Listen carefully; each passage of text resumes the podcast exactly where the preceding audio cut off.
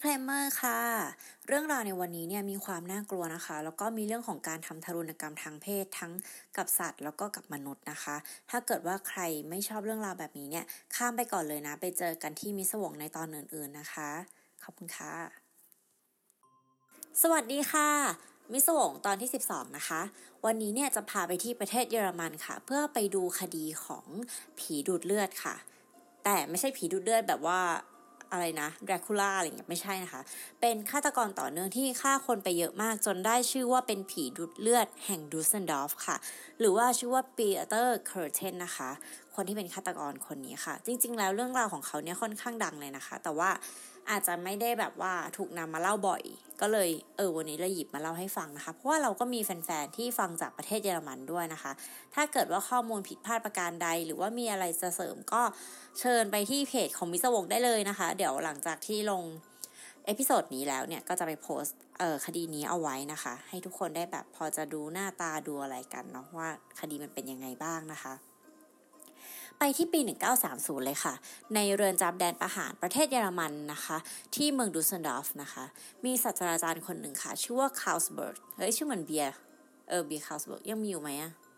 ไม่แน่ใจนะ ไม่เห็นเลยอะแต่เมื่อก่อนมีแน่นอนเบียร์คาลสเบิร์กนะอะกลับมาที่ศาสตราจารย์คาลสเบิร์กค่ะคาลสเบิร์กนะคะ เป็นศาสตราจารย์ที่แบบว่าเขาก็อายุมากแล้วอะเป็นเหมือนคุณปู่คนหนึ่งอะจริง ๆเขาควรจะแบบว่าเอ้ยอยู่บ้านเลี้ยงหลานอ่านหนังสืออยู่หน้าเตาผิงอะไรอย่างนี้ได้แล้วเนาะไม่ต้องมาที่แบบเรือนจำแดนประหารแต่ว่าสาเหตุที่เขามาที่นี่เนี่ยเขากำลังจะทำในสิ่งที่ยังไม่มีใครทำมาก่อนนะคะ ซึ่งมันก็คือการสัมภาษณ์แบบจิตวิทยากับนักโทษที่ฆ่าคนต่อเนื่องครั้งแรกในเรือนจำในแดนประหารก่อนที่นักโทษคนนี้จะถูกประหารไป ซึ่งมันก็น่าจะเป็นเหมือนครั้งแรกในประวัติศาสตร์ที่มีการศึกษาฆาตกรต่อเนื่องแบบ ใช้วิธี profiling เนาะน่าจะเป็นต้นกำเนิดของวิธีการ profiling นะคะฆาตกรต่อเนื่องคนนี้เนี่ย คุณคาร์ส์เนี่ยเขาเขาสัมภาษณ์เพราะว่าครั้งหนึ่งเนี่ยคนนี้เคยทำให้คนทั้งเยอรมันเนี่ยต้องหวาดกลัว แล้วก็ถึงกระโจดจันว่าเป็นผีดูดเลือดเลยทีเดียวนะคะ เพราะว่าความโหดร้ายแล้วก็การสังหารเหยื่อของเขาเนี่ยมักจะแบบเกี่ยวกับคอนึกออกปะเช่น เอามีด แทงคอเอามีดปาดคออะไรเงี้ยนอนจมกองเลือดแล้วก็บางศพเนี่ยมีรอยดูดเลือดด้วยอันนี้ไม่รู้จริงไหม แต่ว่าตามตามตำนานเรื่องของเขาก็เล่ามาแบบนี้นะคะ ซึ่งค่อนข้างมีความวิปริตที่แบบไม่ได้เหมือนคนฆ่าคนปกติอะค่ะ แล้วก็ความหวาดกลัวนี้เนี่ยก็แผ่ขยายไปทั่วประเทศเยอรมันเลยนะคะ เมื่อคุณหมอคาร์เข้าไปที่ห้องเยี่ยมที่มีระบบปลอดภัยแบบแน่นหนานะคะ ก็มีผู้ชายคนหนึ่งค่ะว่านั่งรอศาสตราจารย์อยู่แล้วนะคะ เขามีลักษณะร่างกายที่ผอม แรงน้อยหน้าเหลี่ยม แต่ว่าดูเป็นสุภาพบุรุษนะคะ แบบว่าไม่น่าเชื่อเลยว่าคนคนนี้แหละจะเป็นฆาตกรต่อเนื่องที่เขาถึงจะต้องมาแบบสัมภาษณ์ เพื่อแบบทำความเข้าใจเลยว่าทำไมคนคนหนึ่งถึงได้เติบโตมา แล้วก็เป็นแบบนี้นะคะ เราไปฟังเรื่องของเขากันเลยค่ะ ย้อนที่ไปวัยเด็กของปีเตอร์เคอร์เทนนะคะ หรือว่าเจ้าของฉายาผีดูดเลือดแห่งดุสเซลดอร์ฟฆาตกรต่อเนื่องฆ่า9ศพ จริงๆ แล้วน่าจะมีมากกว่านั้น แต่ว่า 9ศพเนี่ยคือ 9ศพที่เขาสามารถจะหาหลักฐานมาได้ว่า มีการฆ่าจริงๆอะไรเงี้ยนะคะเคอร์เทนเนี่ยหรือว่าคุณปีเตอร์เคอร์เทนเนี่ยเกิดเมื่อวันที่ 26 พฤษภาคม 1883 นะคะ ในโคลมูนไฮม์พูดถูกปะวะในโคมูนไฮม์ประเทศเยอรมันนะคะ ช่วงที่ยุโรปเนี่ยค่อนข้างตึงเครียดกับสงครามโลกครั้งที่หนึ่งที่กำลังก่อตัวขึ้นเนาะเขาเกิดในครอบครัวยากจน เพราะว่าครอบครัวเขาเนี่ยมีลูกมาก ปีเตอร์เนี่ยเป็นลูกชายคนที่ 5 ในจำนวนทั้งหมดในครอบครัวเนี่ยมีลูกถึง 13 คนเลยทีเดียว 13คนเยอะมาก แต่คนสมัยก่อนก็มีลูกเยอะเนาะแต่แต่13คนก็น่าจะเยอะกว่าทั่วไปด้วยนะ เพราะฉะนั้นก็ไม่แปลกนะคะที่มูนไฮม์เคอร์เทนเนี่ยหรือว่าพ่อของปีเตอร์เคอร์เทนเนี่ยเขาก็จะมักจะเครียดเรื่องเงินอยู่เสมอ แล้วก็อาหารการกินในครอบครัวเนี่ยก็ฝืดเคืองเนาะทำให้ตัวเขาเนี่ยชอบที่จะดื่มเหล้าเพื่อแบบหนีปัญหาหนีความเครียดอะไรอย่างเงี้ยค่ะ แต่เมื่อเหล้าเข้าปากพ่อเนี่ย พ่อก็กลายเป็น คนเลวมากๆคนหนึ่งนะคะ ซึ่งมันเป็นกิจวัตรประจำวันในครอบครัวของปีเตอร์เลยที่เขาจะเห็นพ่ออารวาสตีลูกตบแม่ด้วยแส้ตบตีภรรยาก็คือพ่อแม่ของปีเตอร์นะ แล้วก็ข่มขืนภรรยาของตัวเองเนี่ย แล้วก็ลูกสาวของตัวเองเนี่ย ต่อหน้าเด็กๆอีก 13 คนที่เฝ้ามองด้วยความอยากรู้อยากเห็นเนาะ ตัวปีเตอร์เคอร์เทนเองเนี่ยก็เป็นหนึ่งในนั้นนะคะ เขาเฝ้าดูกิจกรรมในครอบครัวของเขาเนี่ยที่พ่อเขาทำกับลูกๆ แล้วก็เมียเนี่ยอย่างตาไม่กระพริบเลย ซึ่งไม่รู้ว่าในจิตใจเขาเนี่ยคิดอะไรอยู่แล้วก็รู้สึกอย่างไรในสิ่งที่เขาเห็นนะคะ แต่ก็นั่นแหละค่ะ วันหนึ่งเนี่ยคุณพ่อของเขาก็ต้องติดคุก โดยมีข้อหาข่มขืนลูกสาวของตัวเองนะคะ ทิ้งให้เด็กน้อยปีเตอร์เคอร์เทนเนี่ยมีจิตใจที่แบบบิดเบี้ยวไปแล้วอะไว้เบื้องหลังเนาะคือจริงๆทั้งครอบครัวแหละเราว่าก็คงแบบ ได้รับผลกระทบกับสิ่งที่คุณพ่อเขาทำนะ แต่ว่าปีเตอร์เนี่ยจะมีมากกว่าคนอื่นนะคะ ตัวคุณปีเตอร์เองอะค่ะเขาก็ให้บทสัมภาษณ์เอาไว้นะว่า จริง ๆ แล้วพ่อเขาเนี่ยเป็นคนที่โหดร้ายกับเขาเสมอแล้วก็กับทางครอบครัวนะคะ พ่อชอบตีแม่แล้วก็ข่มขืนพี่น้องของปีเตอร์นะ พ่อไม่เคยให้ของขวัญอะไรกับปีเตอร์เลยตลอดชีวิต แต่มีสิ่งหนึ่งค่ะที่พ่อเนี่ยให้กับเขาเป็นสิ่งแรกแล้วก็เป็นสิ่งสุดท้ายที่พ่อให้มันคือความกล้าค่ะ กล้าในการจะทำสิ่งที่เรียกว่า ความชั่วนะคะ อันนี้คือสิ่งที่ปีเตอร์เนี่ยเขาเล่าให้กับศาสตราจารย์ฟังนะคะ ในด้านการเรียนหนังสือเนี่ยคุณปีเตอร์ก็เรียกได้ว่าแทบจะไม่เคยจับหนังสือเลยเนาะเนื่องจากฐานะที่บ้านเนี่ยยากจนด้วย แต่ว่าหลาย ๆ คนก็บอกว่าปีเตอร์เนี่ยเป็นเด็กที่เขาเรียกว่าตรงไปตรงมาแล้วก็มีความฉลาดมีความจำยอดเยี่ยมนะคะ ความสามารถนี้เนี่ยติดตัวไปจนกระทั่งเขาถูกจับเลยนะคะ เขาเนี่ยสามารถจะบอกเหตุการณ์ที่เกิดขึ้นเนี่ยว่าภายใน 20 ปีกว่าที่เขาจะถูกจับได้เป็นอย่างดีจำได้จำเหยื่อได้เกือบทุกคนแหละแต่ว่าขึ้นกับว่าเขาจะบอกหรือว่าไม่บอกนะคะ เมื่อปีเตอร์เนี่ยอายุได้ 9 ปีเท่านั้นเองค่ะ ก็ก่อเหตุฆาตกรรมครั้งแรกในชีวิตซะแล้วนะคะ ในขณะที่ไปเที่ยวเล่นที่แม่น้ำพร้อมกับเพื่อนเนี่ยอยู่ดีๆเว้ยเขาก็ผลักเพื่อนคนหนึ่งตกแพไป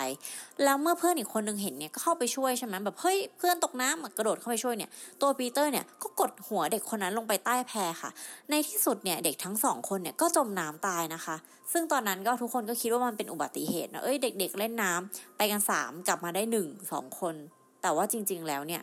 ปีเตอร์เนี่ยเป็นคนที่ทำให้อีกสองคนเสียชีวิตนะคะ แต่ว่าตอนนั้นยังไม่มีใครรู้เนาะ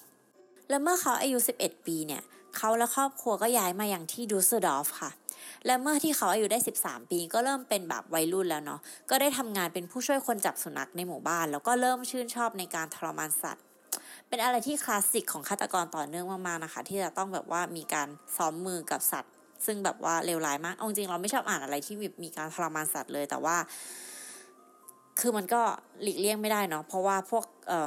ฆาตกรต่อเนื่องหรือว่าคนที่เป็นแบบ psychopath พวกนี้เขาก็จะชอบแบบว่าลงมือกับสัตว์ก่อนเสมอก่อนที่จะเปลี่ยนมาเป็น target ที่คนนะคะ นอกจากทรมานสัตว์แล้วเนี่ยปีเตอร์ก็มีความสัมพันธ์กับสัตว์ด้วย ก็คือมีเพศสัมพันธ์กับสัตว์นั่นเองนะคะ เช่น สุนัขแกะหมูแพะห่านตัวเมียและหงส์อะไรเงี้ยและสิ่งนี้เขาจะทำหลังจากที่เขาเเสพกับ เสพสมกับสัตว์พวกนี้แล้วอะค่ะ คือการฆ่าแล้วก็ตัดหัวนะคะ และสิ่งที่ได้จากการตัดหัวเนี่ยก็คือเลือดที่มันพุ่งทะลักออกมาเนอะใช่ปะตัวปีเตอร์เนี่ยเขาชอบได้ยินเสียงเลือดพุ่งออกมาจากคอของสัตว์ค่ะ เลือดสดๆกลิ่นข้าวของเลือด การชักกระตุกก่อนตายของสัตว์อะไรเงี้ย มันกระตุ้นให้เขาเนี่ยอยากจะทำอีก แล้วเขาเนี่ยก็มีการดื่มเลือดของสัตว์ที่เขาฆ่าด้วยนะคะ พฤติกรรมเนี้ยมันยิ่งกรูมมิ่งให้เขาเนี่ยเพิ่มพูนความเหี้ยมโหดในอุปนิสัยจนจนติดตัวไปถึงแบบตลอดชีวิตของเขาเลยอะค่ะ เพราะว่าตอนอายุเท่าไหร่สิบเอ็ดสิบสองสิบสามสิบสี่พวกเนี้ยมันคือเป็นแบบว่ามันเป็นหัวเลี้ยวหัวต่อหนึ่งของชีวิตเนาะว่า ถ้าเราตรงเนี้ยเราเริ่มต้นได้ดีประมาณหนึ่งชีวิตเราก็จะ ไปได้ดีประมาณนึงแต่ถ้าเราเริ่มต้นแบบบิดเบี้ยวค่ะ มันก็ค่อนข้างที่จะบิดเบี้ยวไปเกือบตลอดชีวิต อาจจะไม่ใช่กับทุกคนนะคะ แต่ว่ากับคนที่มันมีความบิดเบี้ยวในจิตใจอยู่แล้วนะคะ เพราะว่าเขาก็มาจากครอบครัวที่ค่อนข้างก็โหดร้ายอะ่ะเมื่อปีเตอร์ได้ฝึกมือกับสัตว์แล้วเนาะเขาก็ อยากจะเป็นอาชญากรครั้งแรก จริง ๆเขาก็เป็นมาแล้วนะตั้งแต่ตอนที่เขาฆ่าเพื่อนตอนที่ว่ายน้ำแต่ว่าอันนี้มันเป็นอันนั้นมันเป็นเหมือนเขาเรียก murder แต่อันนี้มันเป็นอาชญากรอะนั่นคือเขาเริ่มต้นที่จะเป็นนักวางเพลิงค่ะ เพราะว่าตัวเขาเองเนี่ยเพลิดเพลินกับการได้เห็นแบบไฟลุกโพลงอะ่ะ แล้วก็เห็นความแบบทุกข์ของคนที่แบบปั่นป่วนว่า เอ้ยไฟไหม้หยิบวันนี้เอาตุ้มมันนี้ออกมาเอาลูกอะไรเงี้ยนั่นแหละนั่นคือความ สนุกของเขานั่นคือสิ่งที่เขารู้สึกว่าแบบเขาตื่นเต้น แล้วก็มีความสุขที่เห็นผู้คนที่เห็นสมบัติชาวบ้านถูกทำลายเห็นความทุกข์ความทรมานนะคะเราว่าเขาก็น่าจะเป็นแบบซาดิสด้วยนะ เพราะว่าดูจากพฤติกรรมหลาย ๆ อย่างของเขาเนี่ย จนเมื่อเขาอายุ 16 ปีค่ะปีเตอร์เข้าทำงานกับช่างตีเหล็กนะคะ แต่ว่าทำอยู่ได้ไม่นานก็ขโมยเงินหนี แล้วก็ไปเริ่มอาชีพเป็นหัวขโมยตั้งแต่นั้นเลยค่ะ เมื่อเขาอายุ 17 ปีนะคะ เขาถูกจับนะ ตอนนั้นประมาณปี 1900 ถึง 1913 เนี่ย เขาก็ถูกศาลพิพากษาจำคุก 2 ปีในความผิดลักเล็กขโมยน้อย แล้วก็มีคดีอีกหลายคดี เพราะว่าปีเตอร์เนี่ย ก็อย่างที่รู้เนาะ คือไม่เบา สุดท้ายเนี่ยศาลก็เลยตัดสินให้เขาต้องถูกจำคุกเพิ่มเป็น 20 ปีค่ะ แทนที่เขาติดคุกแล้วจะสำนึกผิดใช่ไหม แต่เขาเนี่ยกับบ้าเลือดกว่ากว่าเก่านะ ก็คือได้เรียนรู้อะไรหลาย ๆ อย่างวิชาจากคนในคุกอะไม่ว่าจะเป็นการสะดอกกรย่องเบา เรียนรู้การทารุณเพื่อนนักโทษคนอื่น แล้วตัวเขาเองเนี่ยก็ชอบแหกกฎแล้วก็ถูกลงโทษ จึงจึงมักจะถูกขังเดี่ยวเสมอนะคะดูจากสถิติแล้วเนี่ยปีเตอร์เนี่ยถูกจับถึง 17 ครั้ง แล้วก็ใช้เวลากว่า 27 ปีเนี่ยเป็นครึ่งชีวิตของตัวเองที่อยู่หลังกรงเหล็กก็คืออยู่ในคุกเนาะอาจจะได้เลยว่าเป็นช่วงที่ตัวปีเตอร์เนี่ยค่อยๆฟูมฟักความโหดเหี้ยมในใจเขาให้เติบโตมาทีละเล็กทีละน้อย คือเขามีอยู่แล้วหมายถึงว่าเขามีไอ้จุดที่เป็นแบบความฆาตกรอยู่แล้ว แต่ว่าการที่อยู่ในคุกเนี่ยมันเหมือนฝึกสร้างเสริมอาชีพอะนึกออกไปเรียนเพิ่มเติมเนาะก็ กลายเป็นออกมาเป็นนักฆ่านะคะ เมื่อถูกปล่อยจากคุกปุ๊บสิ่งที่เขาทำก็คือข่มขืนผู้หญิงค่ะ แต่ว่าเขาก็เขาอ้างว่าหลังจากที่เขาข่มขืนผู้หญิงคนนี้เนี่ยเขาก็ปล่อยให้ผู้หญิงคนนี้หนีไปนะคะ แต่ว่าจริง ๆ ก็ไม่มีใครรู้ชะตากรรมของเธอที่แท้จริงนะเพราะว่า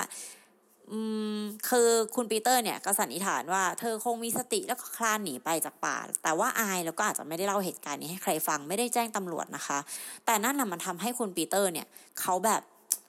มั่นใจแหละในการที่จะเป็นคนที่แบบก่ออาชญากรรมนะ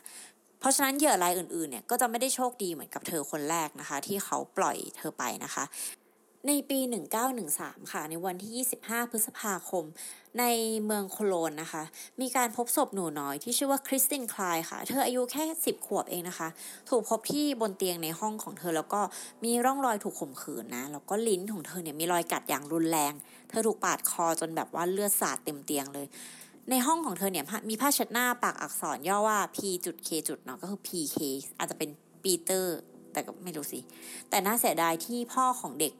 ผู้หญิงที่เคราะห์ร้ายคนนี้ค่ะเขาก็มีตัวอักษรที่ชื่อย่อว่า PK เหมือนกันเนาะคดีเนี้ยก็เลยยังไม่ถูกโยงมาที่ปีเตอร์เคอร์เทนนะคะ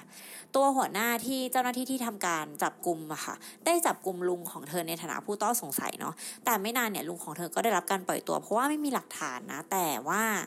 เขาเนี่ยก็จะต้องแบบว่าอยู่อย่างละอายใจ แล้วก็ชาวบ้านเนี่ยเชื่อว่าเขาเนี่ยเป็นคนฆ่าหลานของตัวเองนะคะ จนข้อหาเนี่ยมันติดตัวเขาจนกระทั่งเขาไปเสียชีวิตในสงครามโลกครั้งที่หนึ่ง ก็ยังไม่สามารถที่จะเคลียร์เรื่องนี้ได้นะคะ เพราะว่าความจริงทั้งหมดเนี่ยมันจะถูกได้รับสารภาพจากที่จับปีเตอร์เคอร์เทนได้ในเวลาต่อมา แต่มันก็นานนะคะ กว่าเหตุการณ์นั้นจะเกิดขึ้นเนาะซึ่งเหตุการณ์ที่แท้จริงที่ออกมาจากปากของปีเตอร์เองเนี่ยคือเป็นแบบนี้ค่ะ คือคุณปีเตอร์เนี่ยเขาเข้าไปขโมยของในห้องห้องนี้แหละที่น้องคนนี้อยู่นะ แล้วเจ้าของห้องก็คือ บ้านของน้องคนนี้อยู่ชั้นบน ส่วนปีเตอร์เนี่ยเข้ามาขโมยของที่ชั้นล่าง คือเขาเปิดประตูไว้แล้วก็รู้สึกว่าไม่มีอะไรที่น่าขโมยเลย แต่ก่อนที่เขาจะออกไปเนี่ยเขาก็พบเด็กน้อยคนนี้นอนอยู่ในบนเตียงในห้องของเธอนะคะ ก็หลับสบายอะเด็กอยู่บ้านอะไรเงี้ย เมื่อเห็นปุ๊บเนี่ยเขาก็เลยจับกดหัวเด็กด้วยมือซ้าย แล้วก็บีบคอน้องเนี่ยประมาณหนึ่งนาทีครึ่งนะคะ แต่ว่าน้องเนี่ยตื่นนะแล้วก็พยายามจะดิ้นรนแต่ว่าหมดสติไปก่อนนะไม่มีเสียงร้องเลยสักแอะหนึ่งอันนี้คือที่ปีเตอร์เล่านะคะ ซึ่งคุณปีเตอร์เนี่ยเขาก็จะพกมีดพกคมๆใช่ไหมเขาก็ใช้มีดอันนั้นปาดคอเธอตั้งแต่หลอดลมจนถึงแบบไปอีกด้านหนึ่งอะแล้วก็ช้อนศีรษะของเธอออกมาเนี่ย พอเลือดของเธอพุ่งออกมาเลอะเสือที่ปูอยู่ข้างๆเนาะ พอเขาได้ยินเสียงเลือดที่พุ่งออกมาจากคอของเธอค่ะ มันกระตุ้นอารมณ์ทางเพศของเขา เขาก็เลยข่มขืนเธอนะคะ ในขณะที่เลือดก็ พุ่งอยู่ไม่หยุดอะไรเงี้ยประมาณ 3 นาทีหลังจากนั้นเขาก็ออกไป อย่างที่บอกอะค่ะว่าปีเตอร์เนี่ยเขาจะถูกอาราสโดยเลือดที่พุ่งออกมาจากคอเขาก็เลยได้รับฉายาว่าผีดูดเลือดแห่งดูเซนดอร์ฟเนาะ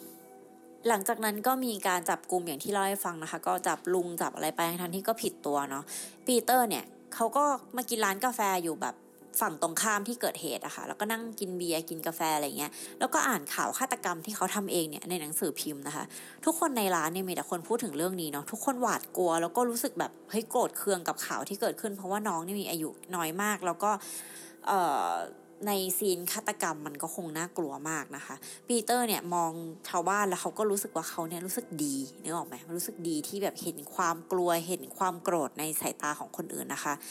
หลายสัปดาห์หลังจากที่ฆ่าหนูน้อยคริสตินคลายเนี่ยเขาก็ถูกจับอีกครั้งหนึ่งในข้อหาเผารถมาพร้อมกับพยายามจะฆ่าผู้หญิงสองคนนะคะเขาถูกจำคุกทั้งหมด 8 ปี แต่ก็รอดพ้นจากการเกณฑ์ทหารในช่วงสงครามโลกครั้งที่1ไปได้เพราะโมจะไปติดคุกอยู่เนาะก็เลยไม่ได้ไปเป็นรับใช้ชาติไปเป็นทหารไปนั่นแหละจนถึงในปี 1921 นะคะ ตัวปีเตอร์เนี่ยก็ถูกปล่อยตัวแล้วก็กลับมายังดูสดอฟอีกครั้งหนึ่งนะคะ ในช่วงนี้เองเนี่ยเขาพบรักกับผู้หญิงคนหนึ่งที่เขารักอย่างแท้จริงไปจน จนที่เขาแบบสิ้นชีวิตถูกจับประหารชีวิตเลยนะผู้หญิงคนนี้เนี่ยก็มีประวัติติดตัวเหมือนกันนะคะ เธอถูกนักต้มตุ๋นเนี่ยหลอกให้แต่งงานค่ะ พอเธอทราบว่าเฮ้ยเธอถูกหลอกไม่ได้แต่งงานด้วยความรักเนี่ย เธอก็เลยยิงอีกฝ่ายตายด้วยความแค้นใจนะคะ ตอนแรกเนี่ยคือผู้หญิงเนี่ยไม่อยากแต่งงานกับปีเตอร์เลย คือปฏิเสธคำขอการแต่งงานมาตลอด แต่ว่าปีเตอร์เนี่ยขู่ว่าเขาจะฆ่าเธอนะคะ เธอก็เลยยอมแต่งงานด้วยในปี 1923 มันเป็นยังไงวะ เออเออไม่อยากแต่งไม่อยากแต่งเดี๋ยวฉันฆ่าเธอนะ เออแต่งก็ได้อย่างงี้หรอโคตรเขาเออบทสนทนาคือค่อนข้างแปลกนะคะ เพื่อนบ้านเนี่ยก็มักจะถามเธอเสมอว่าเอออยู่กับปีเตอร์เนี่ยเป็นยังไงหรออะไรเงี้ย เธอก็จะบอกว่าปีเตอร์เนี่ยนะเป็นคนที่ดูสุขุมสุภาพเรียบร้อย พูดเบาไม่เคยแบบว่า ขึ้นเสียงใส่เธอนะ เคร่งศาสนาด้วยเข้าโบสถ์เป็นประจำแล้วก็รักเด็กค่ะ เขาชอบใส่เสื้อผ้าที่สะอาดหมดจดนะ คนข้างๆเนี่ยจะได้กลิ่นน้ำหอมโคโลนอะไรเงี้ย เธอจะมองว่าเขารู้สึกว่าเขาเป็นแบบสุภาพบุรุษประมาณหนึ่งอะไรเงี้ยนั่นแหละค่ะ แต่ว่าในร่างสุภาพบุรุษที่ดูสุภาพอ่อนโยนนั่นเองเนี่ย ปีเตอร์เนี่ยมักจะตบตีทำร้ายภรรยางงไหมเพราะว่าสิ่งที่เล่ามาตอนต้นเนี่ยที่เป็นแบบโอ้ตัวหอมสุภาพรักเด็กเข้าโบสเนี่ยมันคือสิ่งที่ภรรยาเนี่ยบอกกับ คนอื่นว่าเฮ้ยปีเตอร์เนี่ยเป็นแบบนี้นะ แต่ในความเป็นจริงเขาไม่ได้เป็นแบบนั้นค่ะเขาเขามีพฤติกรรมที่โหดร้ายนะคะ ก็คือชอบทำร้ายเธอทำร้ายคนแปลกหน้าด้วย แล้วก็ชอบเอากันไกหรือมีดเนี่ยมาขู่เธอเนาะมากรีดมาอะไรเงี้ย ชอบก่ออาชญากรรมเล็กๆ น้อยๆขโมยของทำร้ายร่างกาย แล้วก็หนีรอดตำรวจบ่อยๆนะคะ แต่ความเป็นจริงเนี่ยคือปีเตอร์เนี่ยเขารักเมียคนนี้นะคือรักรักแหละแล้วก็รักแบบ รักตั้งใจจะรักตลอดชีวิตอะไรเงี้ย แต่ว่าในเรื่องของการที่แบบว่าเรื่องเพศสัมพันธ์เนี่ยเป็นอีกเรื่องหนึ่งก็คือมีเมียน้อยเยอะมาก ก็คือคบหากับผู้หญิงหลายคน ก็คือนอกใจตลอดเวลา แล้วก็ถูกเมียจับได้หลาย ๆ ครั้งนะคะปีเตอร์แล้วก็ภรรยาเนี่ยก็ใช้ชีวิตด้วยกันมาอีก 2 ปีแบบค่อนข้างรุ่มรุ่มดอนดอนแล้วก็ค่อนข้างปกติเนาะหมายถึงว่าไม่ได้มีเรื่องราวที่มันน่ากลัวจนแบบเป็นอาชญากรรมอะไรอะไรเงี้ย แต่ในปี 1925 ค่ะ หลังจากที่เขาปักหลักที่ดูเซนดอฟมาได้สักพักหนึ่งแล้วเนี่ยดูเซนดอฟเนี่ยก็กลายเป็นหน้าฉากของเวทีที่เขาจะเป็นแบบปักหลักทำอาชญากรรมนะคะ เพราะว่าที่เล่ามาทั้งหมดเนี่ยยังไม่ได้เข้าเรื่องที่ปีเตอร์เป็นฆาตกรแบบจนโหดจนที่เขาจะต้องแบบถูกตั้งฉายาว่าผีดูดเลือดแห่งรูเซนดอฟเลยนะคะ แต่ว่ากำลังจะเปิดฉากขึ้นแล้วค่ะ ตอนเนี้ยเขามีคดีเอ่อบีบคอทำลายร่างกาย 3 คดีใช่ไหมแล้วก็มีคดีวางเพลิงทั้งหมด 17 คดีนะที่พ่วงอยู่นะ จนปี 1929 ค่ะ มันคือแบบ Panic of Fear ของดูเซนดอฟนะคะ เพราะว่าตอนนี้เองที่จะเป็นตอนที่ปีเตอร์เนี่ย ถึงจุดสูงสุดของอาชีพฆาตกรต่อเนื่องแล้วนะคะ เริ่มต้นเลย 8 กุมภาพันธ์ค่ะ โรซาโอลิก้านะคะ เด็กอายุแค่เพียง 8 ขวบนะคะ ถูกแทง 13 แผลจนเสียชีวิตเนาะศพของเธอเนี่ยไม่ร่องรอยถูกล่วงละเมิดทางเพศ แล้วก็ถูกราดด้วยน้ำมันนะคะ แต่ว่ายังไม่ได้จุดไฟเผา 12 กุมภาพันธ์ค่ะรูดอฟเชลนะคะอายุ 45 ปีเนี่ยถูกแทง 20 แผลจนเสียชีวิตนะคะ ต้องเห็นว่าเด็กเนี่ย 8 ขวบกับผู้ใหญ่ 45 ปี ก็คือคุณปีเตอร์เนี่ยเขาทำร้ายคนไม่ไม่มี pattern นะ ไม่ได้มีแบบต้องเป็นแบบผู้หญิงผมบลอนด์อะไรเงี้ยไม่มี ตอนนี้เป็นแบบว่าเจอใครก็คือฆ่านะคะ หลังจากนั้นเนี่ยเขาพยายามที่จะรัดคอหญิงสาวสองคนค่ะ แต่ปล่อยให้เหยื่อหนีรอดไปได้นะคะทำให้คำคำให้การของหญิงทั้งสองคนเนี่ยทำให้มีผู้มีอาการป่วยทางจิตอีกสองคนเนี่ยถูกจับตัวปีเตอร์เนี่ยก็ซ่อนตัวอีกหลายเดือน ก็คือตำรวจจับคนผิดอีกแล้วเว้ยหลังจากที่เมื่อกี้เดือนอะไรนะกุมภาใช่ไหมต่อที่เดือนพฤษภาคมค่ะวันที่ 27 นะคะ พบศพเกอร์ทรูดเอา อัลเบอร์มานนะคะวัยแค่เพียง 5 ขวบเองค่ะ แต่มีแผลที่ถูกมีดเฉือน แล้วก็แทงตามร่างกายเนี่ยถึง 36 แผลเลยนะคะ ต่อไปที่เดือนสิงหาคมค่ะวันที่ 11 มาเรียฮานส์อายุ 20 ปีนะคะ ถูกแทงเสียชีวิต แต่ว่าครั้งนี้ศพของเธอเนี่ยถูกฝังอยู่ที่ริมแม่น้ำไรน์นะคะหลังจากนั้นเนี่ยในวันที่ 24 สิงหาคมนะคะ ก็พบศพเด็กน้อยอีกคนหนึ่งชื่อว่าหลุยเลนเจอร์ไอนะคะ อายุ 14 ปี แล้วก็เกิร์ทรูดเลนเซอร์อายุ 5 ปีนะคะ สองพี่น้องเนี่ยถูกพบศพในระหว่างทางกลับบ้านนะจากงานเทศกาลประจำปีที่บริเวณชานเมือง น่าจะชื่อเมืองฟรีนะคะถ้าถ้าอ่านผิดต้องขออภัยด้วยนะคะเมืองฟรี สภาพศพของทั้งสองคนเนี่ยคือนอนจมกองเลือดนะคะ ความจริงทั้งหมดของคดีนี้ได้รับการสารภาพตจากปีเตอร์เนาะในศาลเรื่องราวมันเป็นอย่างนี้ค่ะ ในเย็นวันที่ 23 สิงหาคมเนี่ย ในระหว่างที่สองพี่น้องกำลังจะกลับบ้านเนี่ย อยู่ๆ ก็ได้ยินเสียงตามหลังมาว่า เออน้าลืมซื้อบุหรี่อะ พวกเธอดูเป็นเด็กแบบมีน้ำใจนะ เธอไปซื้อบุหรี่ให้น้าหน่อยได้ไหม เดี๋ยวน้าจะช่วยดูแลน้องของเธอเอง เออ ซึ่งปีเตอร์เนี่ยพูดกับคนพี่เนาะอายุสิบสี่ปี จริง ๆ แล้วเนี่ยปีเตอร์เนี่ยตั้งใจจะฆ่าเด็กสองคนนี้นะคะ แต่ว่าก็ต้องแยกก่อนเพราะว่าฆ่าสองคนเลยเนี่ยมันยากเกินไปเนาะปีเตอร์เนี่ยก็พูดกับเด็กคนนั้น แล้วก็ให้เงินกับคนพี่นะคะ ไปคนพี่ก็เป็นเด็กดีค่ะเขาก็รับเงินแล้วก็ไปซื้อบุหรี่นะคะปีเตอร์ก็รีบฉวยโอกาสนั้นเนี่ยลากคนน้องนะคะที่ชื่อว่าเกิร์ทรูดเนี่ยไปหลังรั้วไม้ รัดคอแล้วก็ปาดคอด้วยมีดค่ะ เลือดของเธอเนี่ยพุ่งกระฉูดเลยนะคะแล้วก็แต่ปีเตอร์เนี่ยไม่ได้ใส่ใจมากเพราะว่าคนพี่เนี่ยกำลังจะกลับมาหลังจากที่ซื้อของเนาะ แล้วเขาก็ทิ้งศพคนน้องไว้หลังรั้วนะคะหลังจากที่พี่กลับมาเนี่ยเขาก็รับเงินแล้วก็รับเงินทอนจากเด็กนะก็ให้รางวัลกับเด็กด้วยเอ่อการฆ่าวิธีเดียวกับที่ฆ่าน้องเลยค่ะ ก็คือฆ่าปาดคอนะคะในแต่ว่าก็ไม่มีใครจับปีเตอร์ได้นะ ตอนนั้นก็คือแค่ไม่มีใครรู้ว่าเกิดอะไรขึ้น เพราะว่าถ้าถ้าเล่าไทม์ไลน์อย่างที่เราเมื่อกี้คือมันฆ่าติดติดติดติดติดกันแบบว่าเกือบทุกเดือนเลยอะค่ะ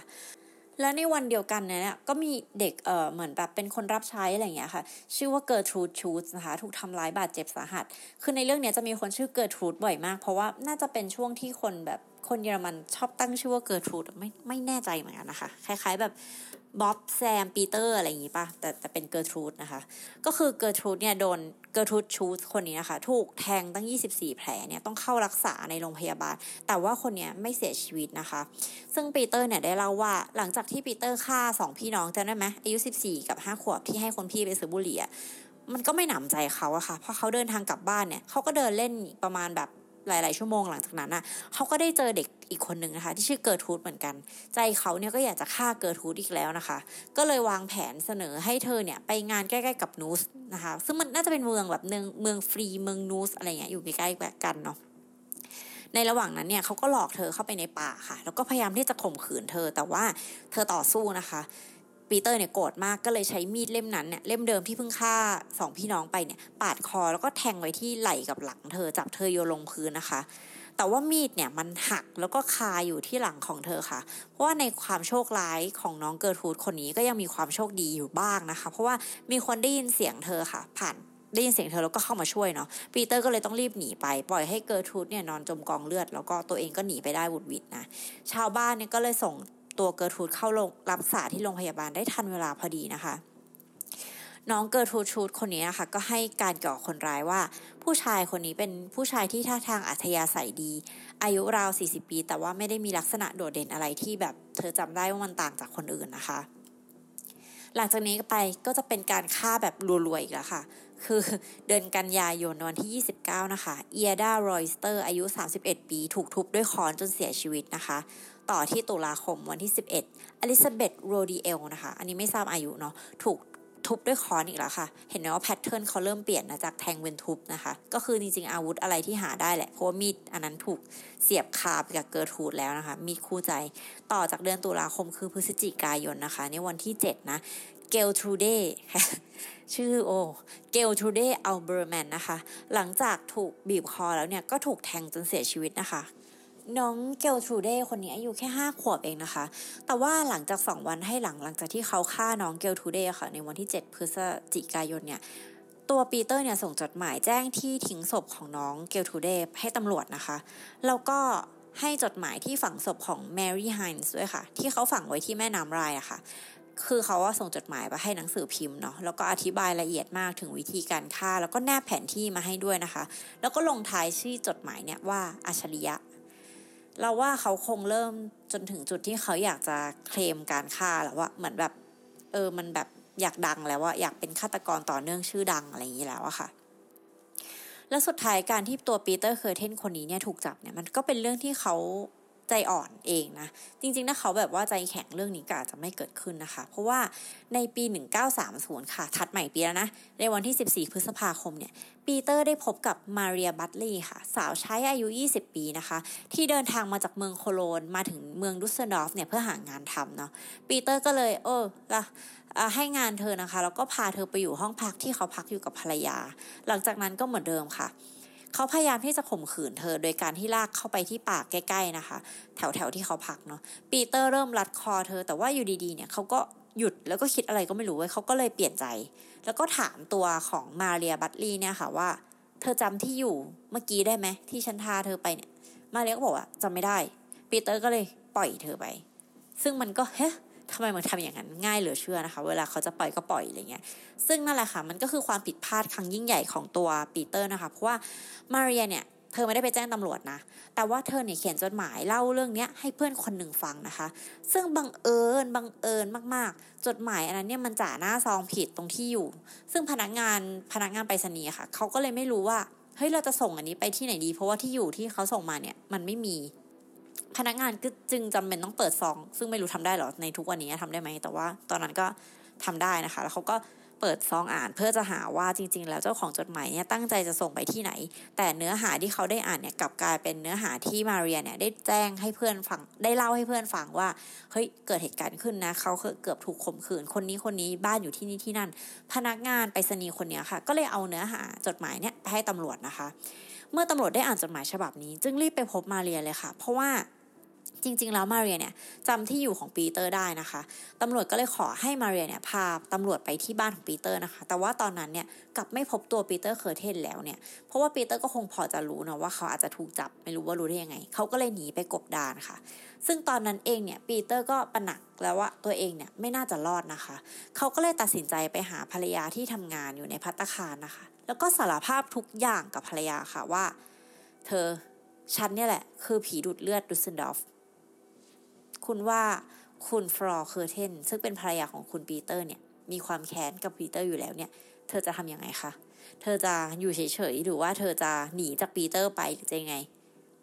ให้ทาย ค่ะ เธอทำในสิ่งที่ถูกต้องค่ะ เธอหมุนโทรศัพท์หาตำรวจเดี๋ยวนี้เลยนะคะ แล้วก็บอกว่าผัวฉันคือปีเตอร์ ผีดูดเลือดแห่งดูเซนดอฟ แล้วเธอก็เล่าทุกอย่างที่ปีเตอร์เล่าเนี่ยเล่าให้ตำรวจฟังนะคะ ซึ่งจริงๆแล้วเนี่ยถ้าอยู่ดีๆโทรไปบอกตำรวจเนี่ยตำรวจก็อาจจะไม่เชื่อก็ได้นะว่าแบบเอ้ยคุณล้อเล่นอะไร แต่ว่าด้วย detail ที่ปีเตอร์เล่าให้ฟังว่าเขาฆ่าใครบ้างอะไรบ้าง มันต้อง match กับสิ่งที่ตำรวจเจออยู่แล้วอะค่ะตำรวจก็คือเชื่อทันทีนะคะ แล้วก็ให้คุณฟลอร์เนี่ยนัดตำรวจดักซุ่มเอาไว้นะคะ แล้วก็ล่อคุณปีเตอร์เนี่ยมาที่โบสถ์นะในในเมือง มันนัดเจอกันอะไรเงี้ย พอคุณปีเตอร์มาถึงปุ๊บตำรวจก็ล้อมจับปีเตอร์ทันทีนะคะ เมื่อปีเตอร์รู้ว่าตัวเองจนมุมแล้วเนี่ยเขาก็ยิ้มออกมาแล้วก็พูดว่า ก็ไม่เห็นมีอะไรต้องกลัวปะอะก็แน่นอนอยู่แล้วนะคะ เพราะว่าคุณเป็นผีดิบแห่งดูเซนดอฟก็ไม่มีอะไรต้องกลัวอยู่แล้ว คนที่น่ากลัวที่สุดก็คือคุณนั่นเองนะคะไปถึงในช่วงในการพิจารณาคดีค่ะ ในการพิจารณาคดีเนี่ยเกิดที่สำนักงานใหญ่ตำรวจดูเซนดอฟเลยนะคะ เพราะว่าตอนนั้นก็คือมันก็คงดังมากอะเนาะศาลเนี่ยก็ตัดสิน ตั้งข้อหาฆาตกรรมนะคะ ทั้งหมด 9 ราย แล้วก็พยายามฆ่าอีกทั้งหมด 7 รายนะคะ โดยมีหลักฐานก็คืออุปกรณ์การฆ่าทั้งหลายของปีเตอร์นะเช่น มีดกันไกไม้ขีดที่ใช้วางเพลิง เสียมที่ใช้ฝังเหยื่อ แล้วก็กระโหลกศีรษะของเหยื่อที่ถูกฆ่าอย่างทารุณนะคะ มันก็คงแมทกับเรื่องราวที่เขาเล่าทั้งหมดนะปีเตอร์เนี่ยยอมรับข้อกล่าวหาทั้งหมดอย่างสงบไม่ว่าจะเป็นวิธีการที่เขาฆ่าแล้วก็การดื่มเลือดจากศพ เขาให้การต่อศาลว่า ตัวเขาเองเนี่ยไม่ได้เลือกฆ่าคนเฉพาะคนที่เขารักหรือเกลียดนะเขาจะฆ่าคนที่เขาเจอแล้วเขาก็รู้สึกว่าเขาอยากฆ่า ก็คือพูดง่ายๆก็คือเขาฆ่าทุกอย่างที่เขาพบ ไม่ว่าจะเป็นเป็ดไก่ผู้ชายผู้หญิงเด็กอะไรเขาก็ฆ่าหมด อันนี้คือสิ่งที่เขาพูดออกมานะคะ เพราะฉะนั้นลูกขุนเนี่ยก็เลยใช้เวลาแค่เพียง 90 นาทีค่ะ ในการตัดสินว่าเขาเนี่ยมีความผิดทุกข้อกล่าวหานะคะ แล้วก็โทษที่ปีเตอร์ต้องได้รับเนี่ยคือโทษประหารชีวิตถึง 9 ครั้ง และสุดท้ายเขาก็ถูกประหารชีวิตค่ะ ก็เป็นการจบตำนานของผีดูดเลือดแห่งดูเซนดอฟเนาะจำศาสตราจารย์คาร์ลสเบิร์กได้ใช่ไหมคะ หลังจากที่เขาสัมภาษณ์ปีเตอร์คือเรื่องราวทั้งหมดที่เราเอามาอ่านเนี่ย ถ้าไม่ได้ศาสตราจารย์คาร์ลสเบิร์กแล้วก็การเขียนชีวประวัติ แล้วก็วิเคราะห์สภาพจิตใจที่เขาทำเนี่ย เราก็คงไม่มีวันรู้ว่ามันเกิดอะไรขึ้นกับเหยื่อทั้งหมดแล้ว มันก็เกิดอะไรกับสภาพจิตใจของคนที่ตัดสินใจที่จะฆ่าคนนะคะ ศาสตราจารย์คาร์ลสเบิร์กเนี่ยเอาเรื่องของปีเตอร์เคอร์เทนเนี่ยมาแต่งหนังสือชื่อว่า The Sadist ในปี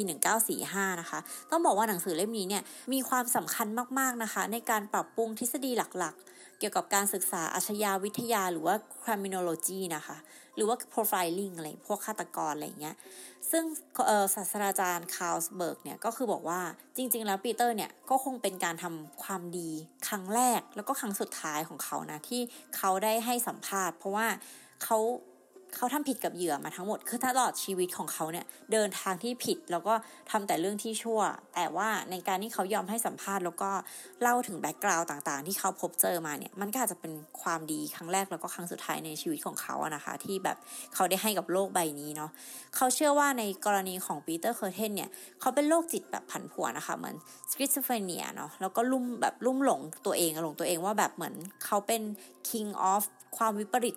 ต่างๆ ทางเพศเป็นซาดิสม์เป็นอะไรเงี้ยทำให้เขาเนี่ยมีความมั่นใจที่จะกระทำความชั่ว แล้วก็เขาไม่ได้รู้สึกผิดกับการที่เขาจะฆ่าใครไม่ว่าคนคนนั้นจะเป็นมนุษย์หรือจะเป็นสัตว์นะคะ สุดท้ายแล้วมันก็ไม่ได้เป็นตำนานหรือว่าเป็นอะไรหรอกค่ะ มันก็คือเป็นผู้ชายคนหนึ่งที่ที่มีปัญหาทางจิตนะคะ ถ้าเขาได้รับการ